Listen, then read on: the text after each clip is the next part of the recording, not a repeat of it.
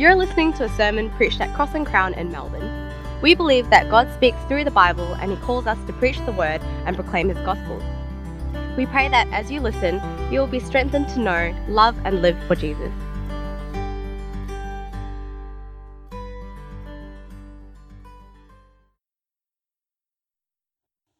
Okay, everyone, the coronation of the Son in Psalm 2. Psalm 2 is a really important psalm in the book of Psalms. Obviously, it's right at the beginning, and uh, in that sense, it introduces a number of the themes throughout uh, the entire book of Psalms. And it's a perfect psalm for the Cross and Crown Church. Uh, the coronation of God's Son. So, so what we have here is a psalm about human evil, what God's going to do about evil, and how we should respond. I think our society has got an odd relationship with evil. Uh, on the one hand, everyone acknowledges the heinous nature of certain evil acts and is rightly appalled by them. Uh, domestic violence, racism, genocide, murder, child abuse, all of those things rightly bring a response of horror out from everyone in society. But on the other hand, there's a certain attraction to evil, or at least a flippancy about evil. Um, uh, on 101.9 The Fox, uh, that's not my normal radio station, but I was listening the other day with my son in the car, and I recall hearing a listing of the seven deadly sins out of Christian tradition, and the, the uh, um, people on the radio found it quaintly hilarious. They took pride in fessing up to many of the sins, and basically after the seven sins were given, they gave a number for the number of sins that they committed. And uh, one of my favourite ice creams is the Magnum.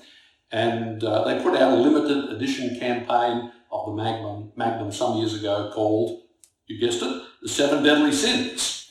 And the byline was, give in to them. I'll tell you briefly what they were. Gluttony was an intense chocolate ice cream double whipped in classic and white chocolate.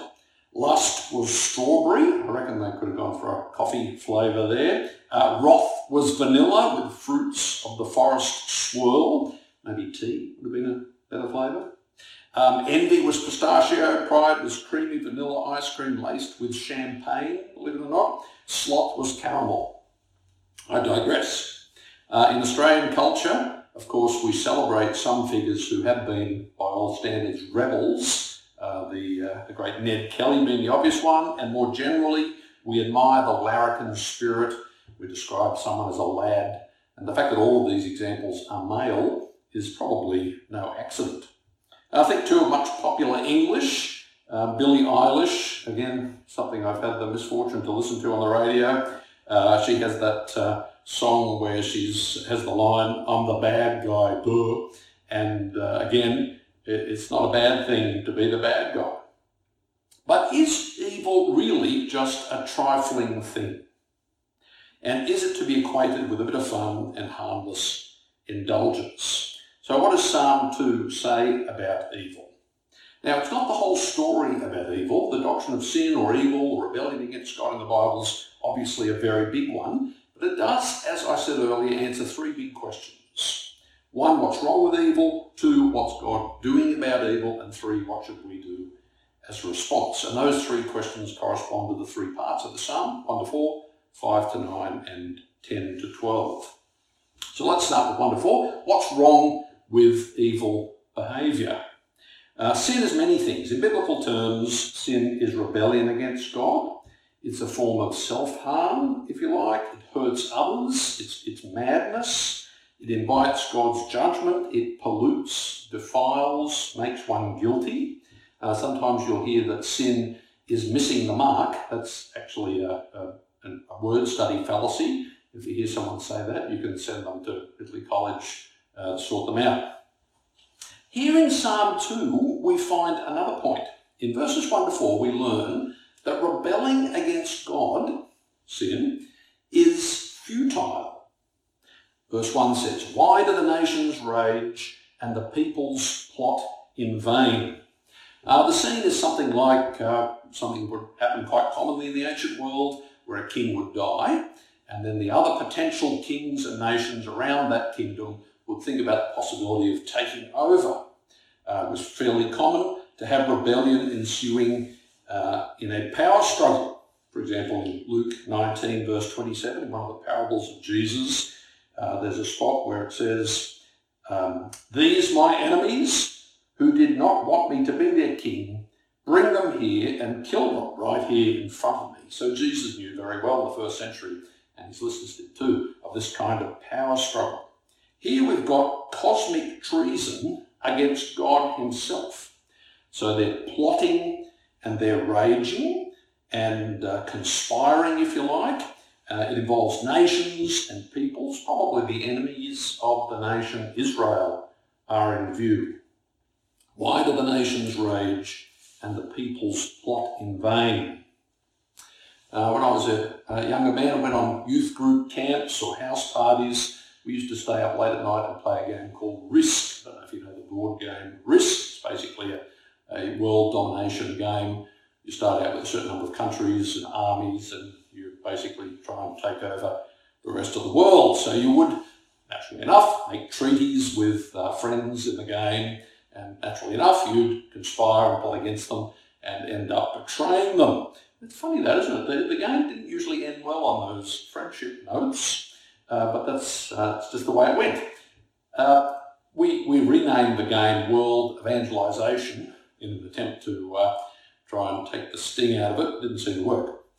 But here we have exactly that. The kings of the earth are taking their stand. They're conspiring together against the Lord and his anointed one, his chosen one. We'll come back to that language.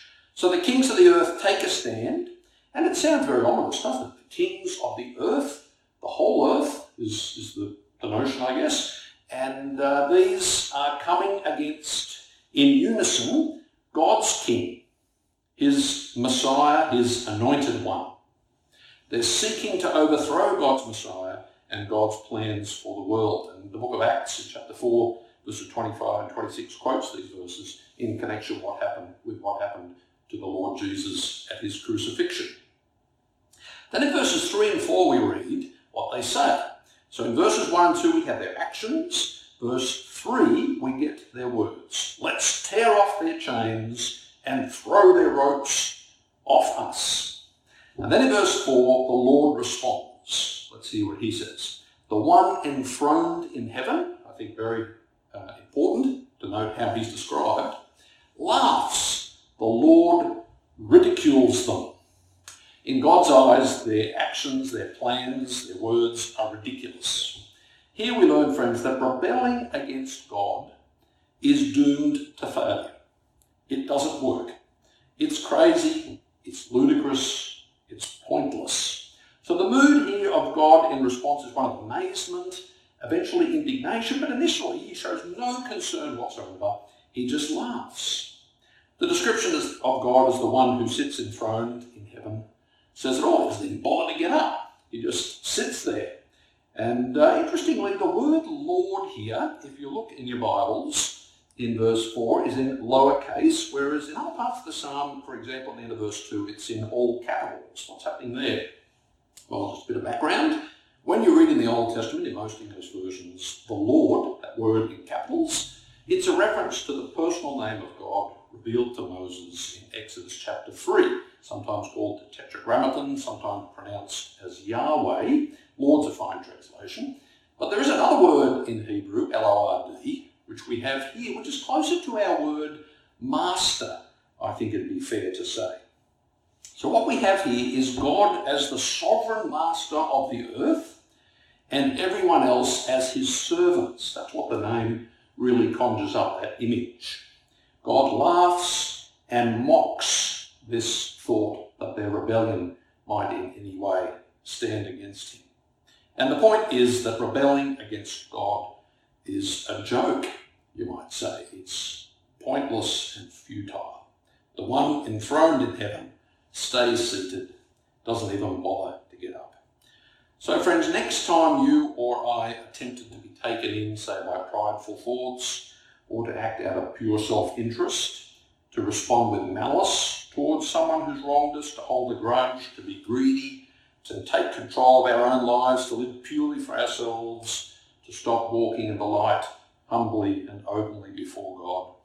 It's worth remembering that all such rebellion is doomed to failure. The one who sits enthroned in heaven laughs. Now, this brings up a subject that's not that popular in our day, even in Christian circles. It's the notion of the fear of God. Um, most of us like to talk about loving God.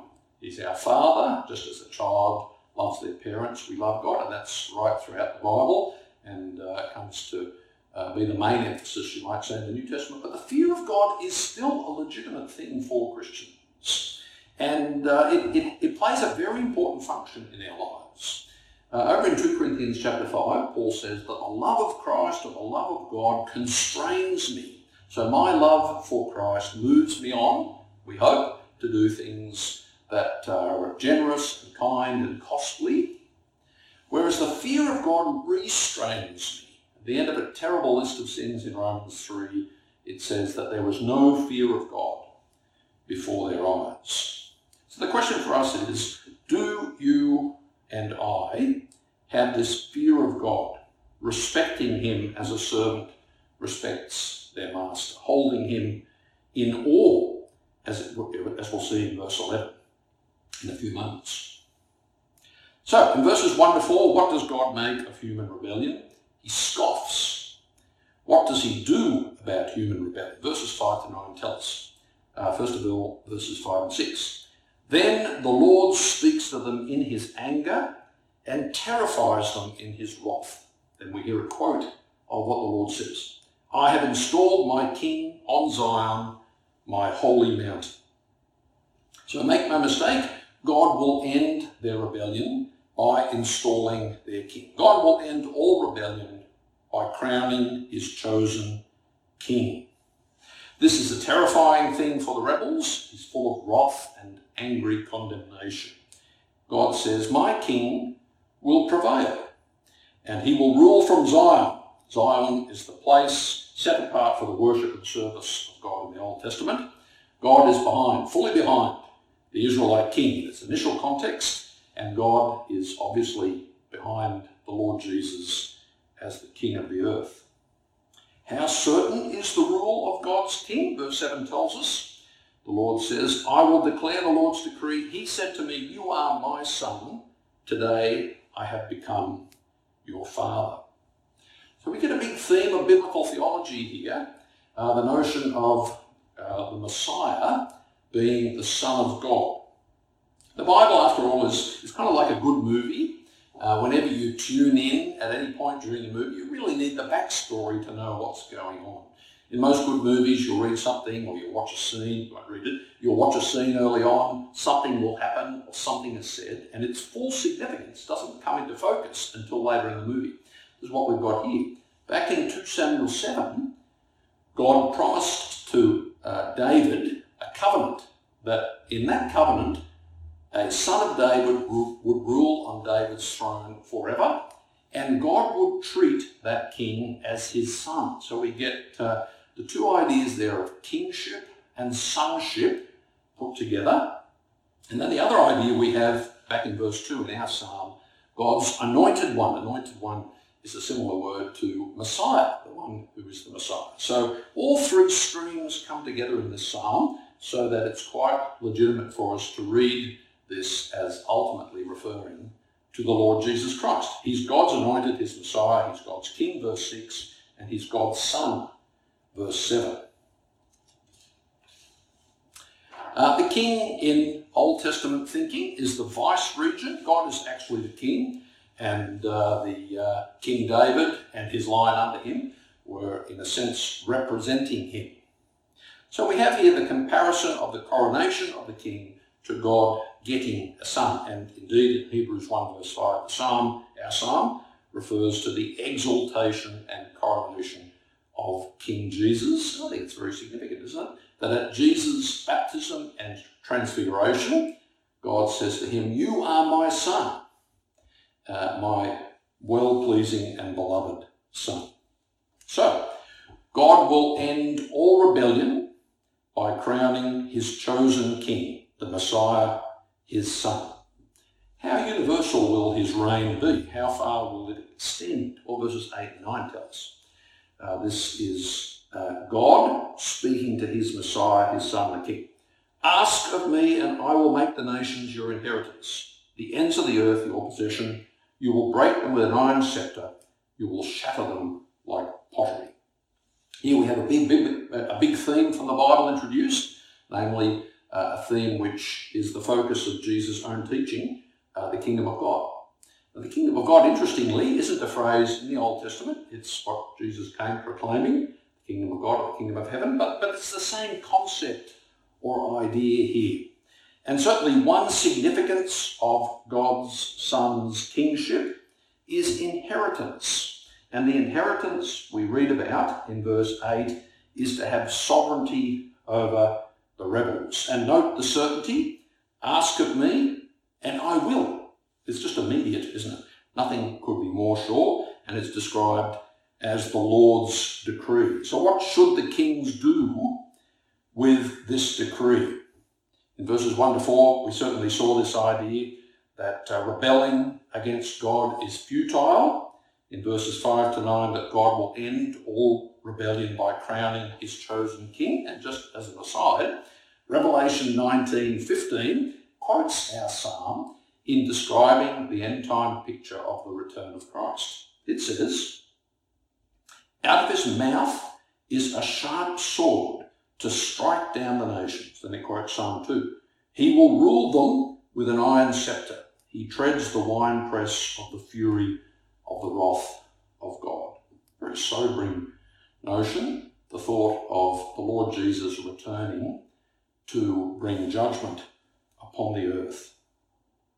So what then should we do? What should the kings do? What's the application of this psalm? Well, verses 10 to 12 tell us we should smarten up and submit to God's chosen king urgently. And there's a number of imperative mood verbs or commands here in these last three verses. Verses uh, 10 to 12, the kings are told to be wise, to receive instruction, to serve the Lord, to rejoice with trembling, to pay homage, and to take refuge. Verse 10 So now, kings, be wise, receive instruction, you judges of the earth. And this, even the language he puts uh, the kings in their place because the language of receiving instruction is what a father would give to his child. The child is to listen to the instruction of his parents. And there's great irony here, isn't there, that uh, uh, the Lord addresses the rulers of the earth as they're described as mere children. Verse 11, serve the Lord with reverential awe and rejoice with trembling. Our psalm tells us that to be wise, one should become a worshipper of the Lord, the God of Israel, and that fearing God will lead to obedience and service. Reverential awe could be translated fear. Serve the Lord with fear. And uh, uh, the next verse tells us in verse 12 that uh, the kings uh, and we too should pay homage to the Son or he will be angry and you will perish in your rebellion. Some translations take a more literal approach here and say, kiss the Son. Now, obviously, in our context, kissing the Son sounds very odd, but uh, kissing, uh, you'll know from some cultures, is a way of paying homage. It's a way of expressing submission. And that's what we're asked to do in this psalm. Uh, and we should do this urgently, lest patience and we perish in our rebellion. Uh, sometimes evil takes our breath away, doesn't it, when you watch something on the news or you hear of something even as close as your neighbourhood. And it's quite natural to ask ourselves, well, what is God doing when this terrible evil is taking place on the earth? And the answer is, he's being patient that more might come to repentance. But he is resolutely determined to put an end to all rebellious evil. And it's a huge mistake, friends, to mistake God's patience for his indifference. God is appalled by the evil that happens on earth, and he's determined to bring justice to the whole world, including every nation. Sometimes it's translated that uh, you will perish in the way. Way then reminds us that uh, rebelling against God is very often not a momentary decision. It leads us down a path. And in this case, the choice is clear. It's a path of destruction or blessing. And Jesus in the Sermon on the Mount painted the same picture when he said there are two ways. So rebellion against God and his king is a bad idea, and obedience is a good idea because, as it says at the end of our psalm, it leads to blessing. His anger may ignite at any moment. All who take refuge in him are happy. So we return to the notion of blessedness, which is introduced, if you want to take a look at some point, in Psalm 1, uh, where uh, um, happy or blessed is the person who, uh, who, who uh, resists evil and uh, puts themselves in obedience to God's word. The wise thing to do is to smarten up and submit to God's chosen king urgently. So now, friends at Cross and Crown, be wise. Receive instruction. Serve the Lord with reverential awe. Rejoice with trembling. Pay homage to the Son, or he will be angry, and you will perish in your rebellion. For his anger may ignite at any moment. That's the warning. But then there's great comfort in the last line. All who take refuge in him are happy. Let's pray. Heavenly Father, we thank you that you are determined to put down all rebellion on the earth and to deal with the terrible evil that is such a blight on humanity. We own up to our own part in rebellion and we ask you to forgive us. Thank you that forgiveness is available through the death of your Son in our place. We look forward, Lord, to the day in the future when the Lord Jesus will receive the honour and obedience, when every knee shall bow across the earth and that uh, that honour and obedience that is his due will be given to him. Help us to pay homage to him in the meantime, to serve him with gladness, and to be happy as we take refuge in him. Help us especially, Lord, in these troubling and unsettling times to find our confidence in the fact that you have a plan for our world and for each one of us to put the world to right Please help us to fall into line with your plan and submit to your Son. In his name we pray. Amen.